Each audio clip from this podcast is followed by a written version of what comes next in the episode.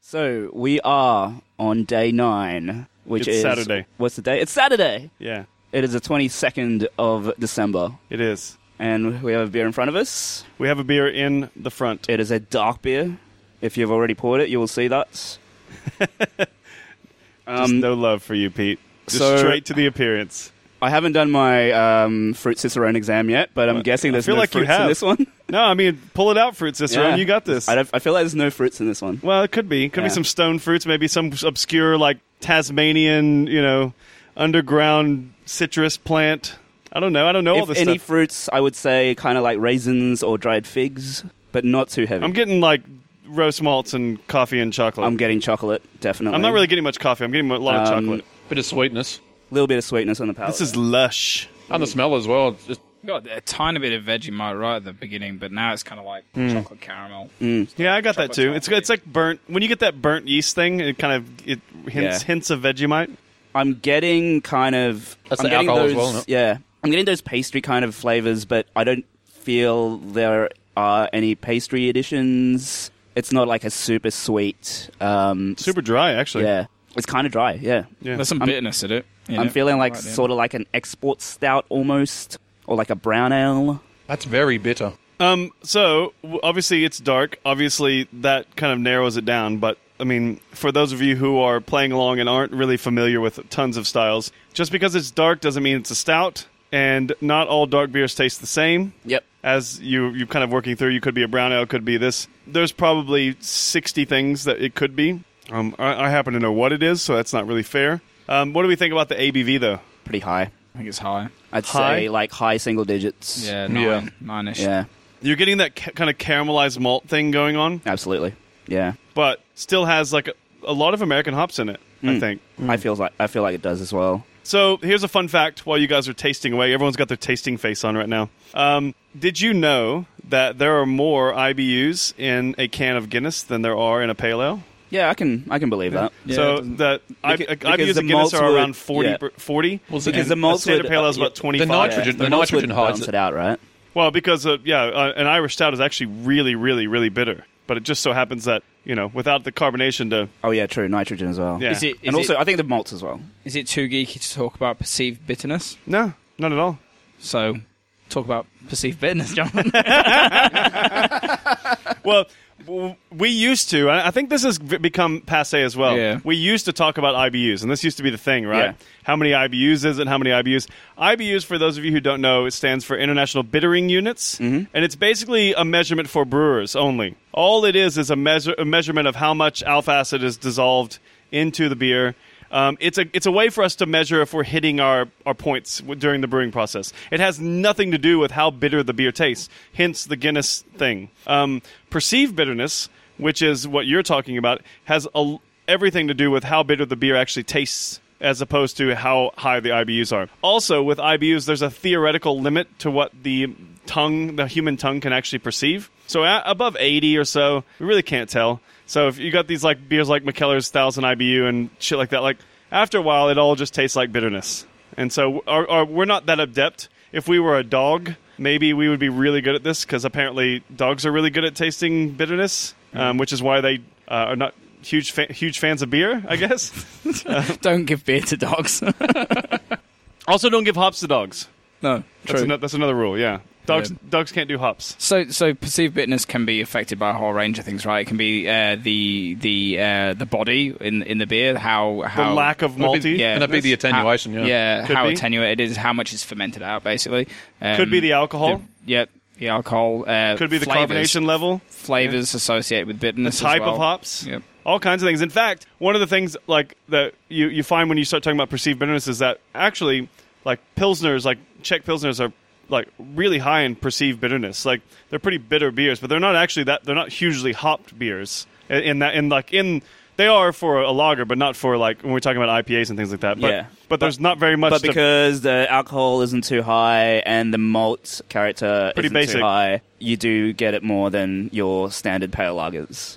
So most stouts, especially imperial stouts, high in IBU, but you don't think of them as bitter beers Yeah. in that respect. So that's a way of thinking of it. I know Tank 6, the batch Tank 6 was in the 70 to 80 IBU, I believe, range. But if that wasn't there, it'd just taste like a whole lot of malt. It would. It wouldn't taste very good. You need that bitterness to balance out the maltiness. Beer is basically a play between the balance of malt sweetness and hop bitterness, and at, at its basic core. So that's good lesson for day I nine. know, day nine lesson. And that's one of the really interesting things about this beer is that there, it has all those malty flavors, all that kind of chocolate and caramel kind of thing going on, but there's still that bitter whack, which you you know in terms Yeah. of perceived bit- bitterness is quite high and is what you'd normally associate with you know a lot of hops in there. So would anybody guess what actual style this is? I, I'd say like an American style old ale, maybe like um, I don't know.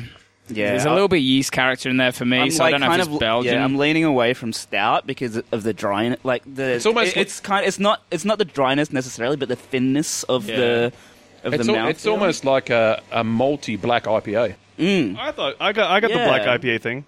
Anyone want to take a guess? Anyone want to see?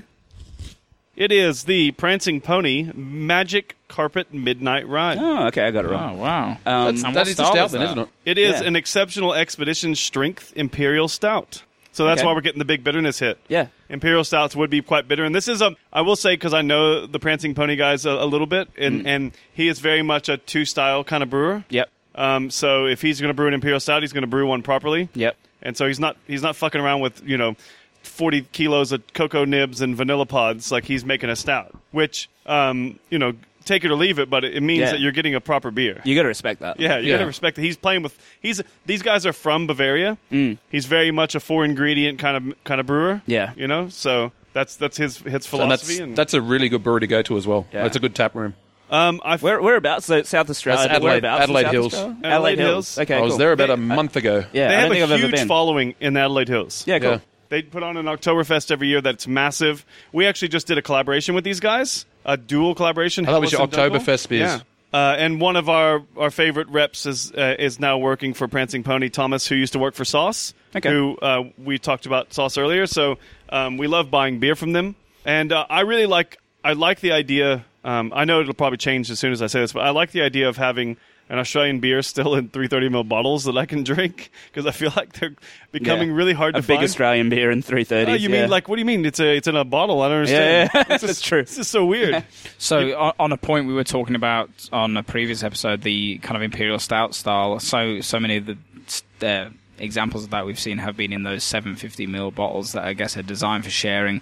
What what's where i- is there then a gap in the market for these 330, 375 ml I, I think that, stubbies? N- I don't think so because I think that there's a couple of gigantic breweries that still do them. So I know Farrell still does the Boris. Yes. And I know that um uh I'm missing. Yeah, yeah. It's uh who does that? Yeah, why don't you talk?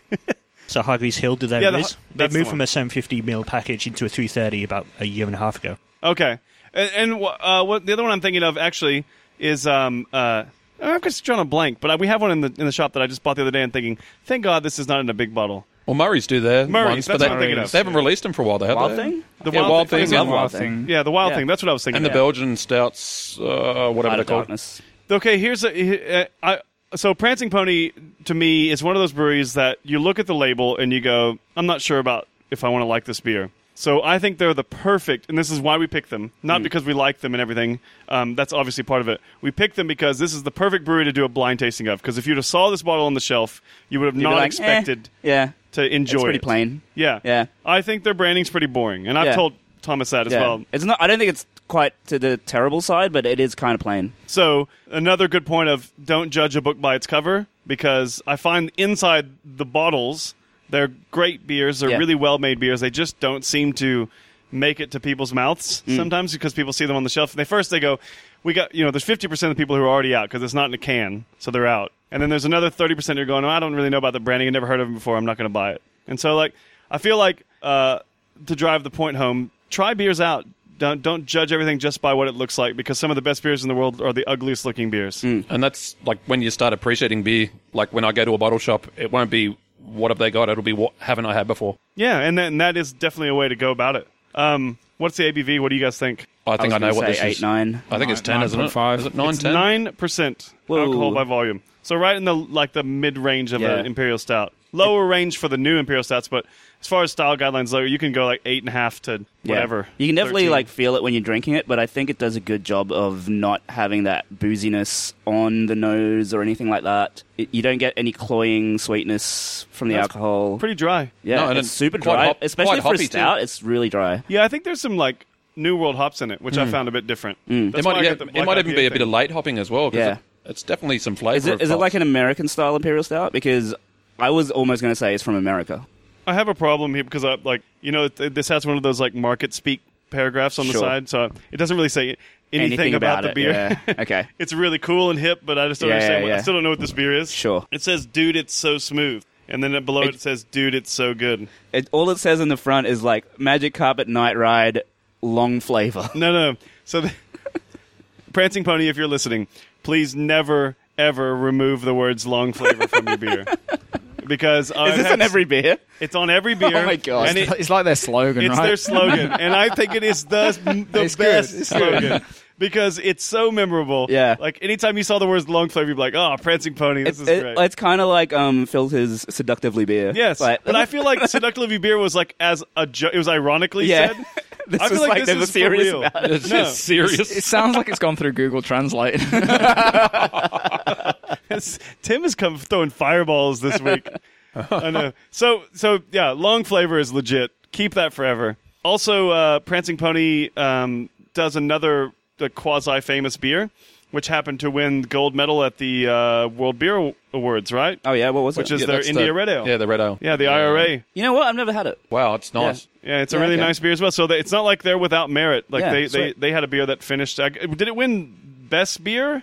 Yeah, or yeah, did it win uh, best uh, for the style? I can't remember. I think it won be- world's I think- best beer. Yeah, it won. It Yeah. won the best beer of that that show. Yeah. Yeah. which is only like every couple of years. That's a pretty insane award to win for an Australian Yeah, brewery. that's pretty Australians have legit. done quite well in that beer cup. So, uh, if you like this beer, what else should you try? Anyone have recommendations? Uh, in Australia, I'm not so sure, but the Fuller's stuff in the UK, if you're looking for a classic imperial stout, Yeah, some of I would their say the stuff. Boris. Yeah, Boris. Yeah, It's a for stayer. sure. And it's so good to have that, like we said, Yeah. uh, a a readily available classic imperial stout. No, Mm. In a nothing that's- 330. in a three thirty. Nothing that's been in in a barrel. Nothing that's got adjuncts in it. It's Yeah. just a classic imperial stout, which, Which is is harder and harder to e- find.